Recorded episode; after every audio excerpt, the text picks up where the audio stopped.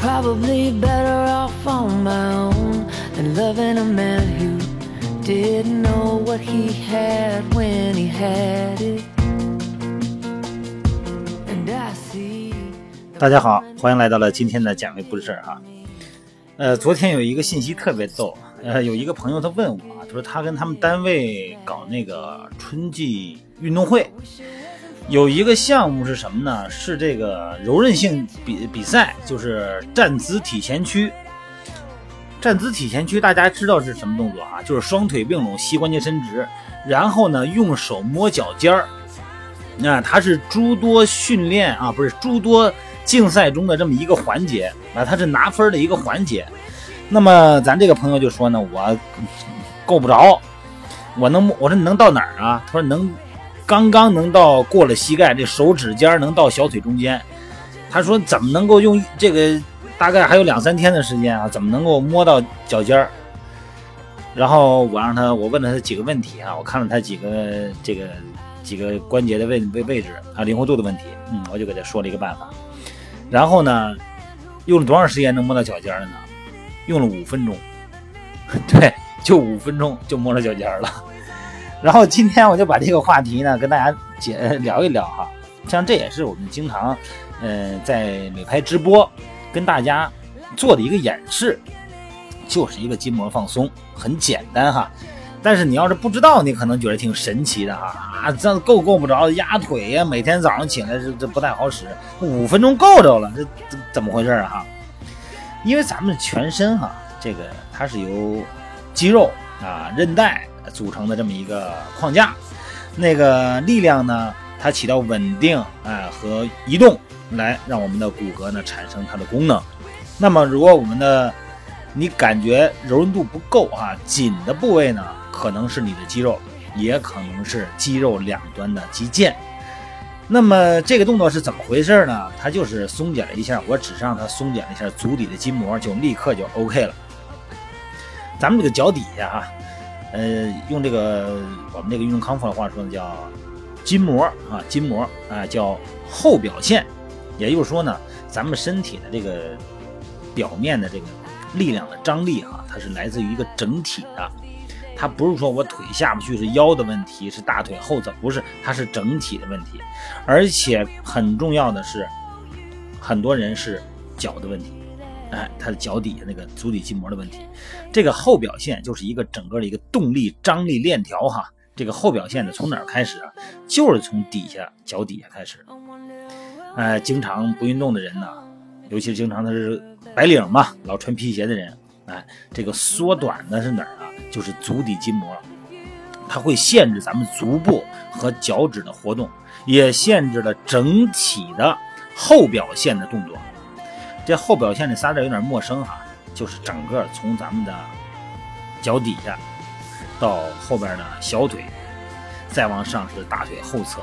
再往上的是底结节韧带，再往上的是竖脊肌，再往上的是帽状腱膜，再往上往前到了眉弓，这一连一连串的这个链条就叫后表线。我让他怎么做的呢？我让他光着脚啊，这个膝关节伸直哈，这个我先让他做了一个微信里面嘛，啊，他做了一个体前屈，然后呢，这个。我让他脚底下踩个网球，啊，就在他们单位，那他们单位不知道哪有个网球，啊，他给从办抽屉里给摸出来了，摸了个网球，然后呢脚底下踩着，我说你先踩一只脚，啊，把这个重心呢，呃，在这个脚下头啊变化前后滚动，从脚跟儿啊，然后到脚尖儿，整个的。然后呢，他发我说你有没有痛的地方？有没有疼这个疼痛的一个痛点？他说有，他说在这个足弓底下有个痛点。我说你得多在这滚一会儿，多滚一会儿啊。然后呢，在你能够忍受的话呢，能够忍受情况下施加一点力量，啊，就介于疼痛和舒适之间这么个劲儿就可以。然后把这个痛点呢维持二十秒，哎，就是压迫压迫二十秒，二十秒。然后呢，这个整个的时间呢大概用的是三分钟左右吧，三到四分钟左右。然后呢，把球拿开了。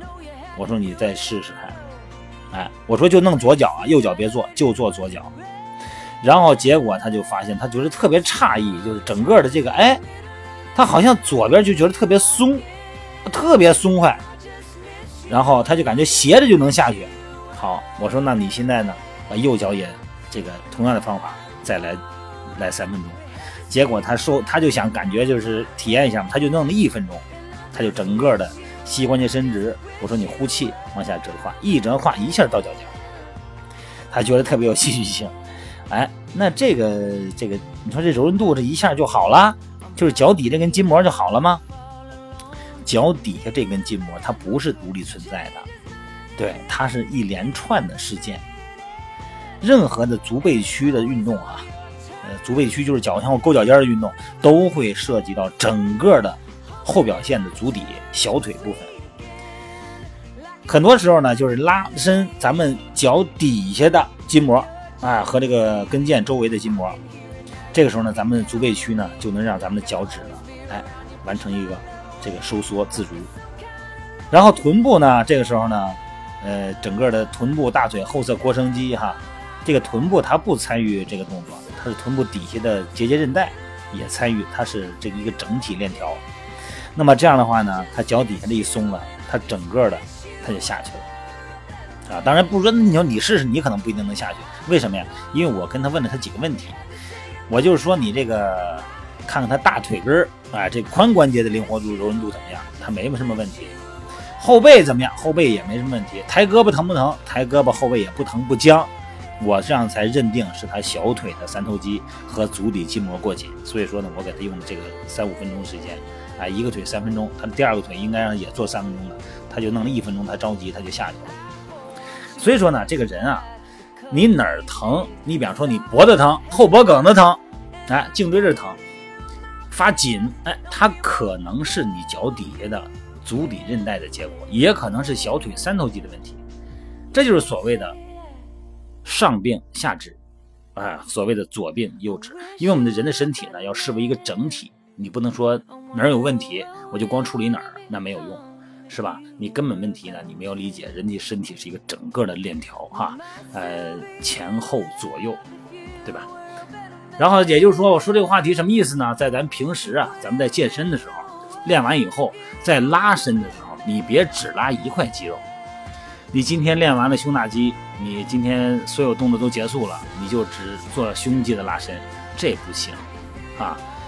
胸肌，我们的腹肌。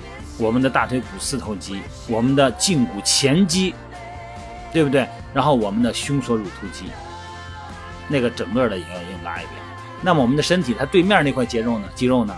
那个拮抗肌呢？它为了维持你骨骼的稳定和动作的产生，它也产生动作，它只不过是一个等长收缩。那么它也要做拉伸。也就是说，我们运动的时间，你可能去健身房，从进到出一个半小时。但是你光拉伸和热身应该用三十分钟，就这么一个比例。所以说千万不要小看了热身，千万不要小看了拉伸哈，否则的话呢，你的肌肉过紧过僵，肌肉粘连哈，然后呢就有可能让你的柔韧度下降，让你的骨骼变形，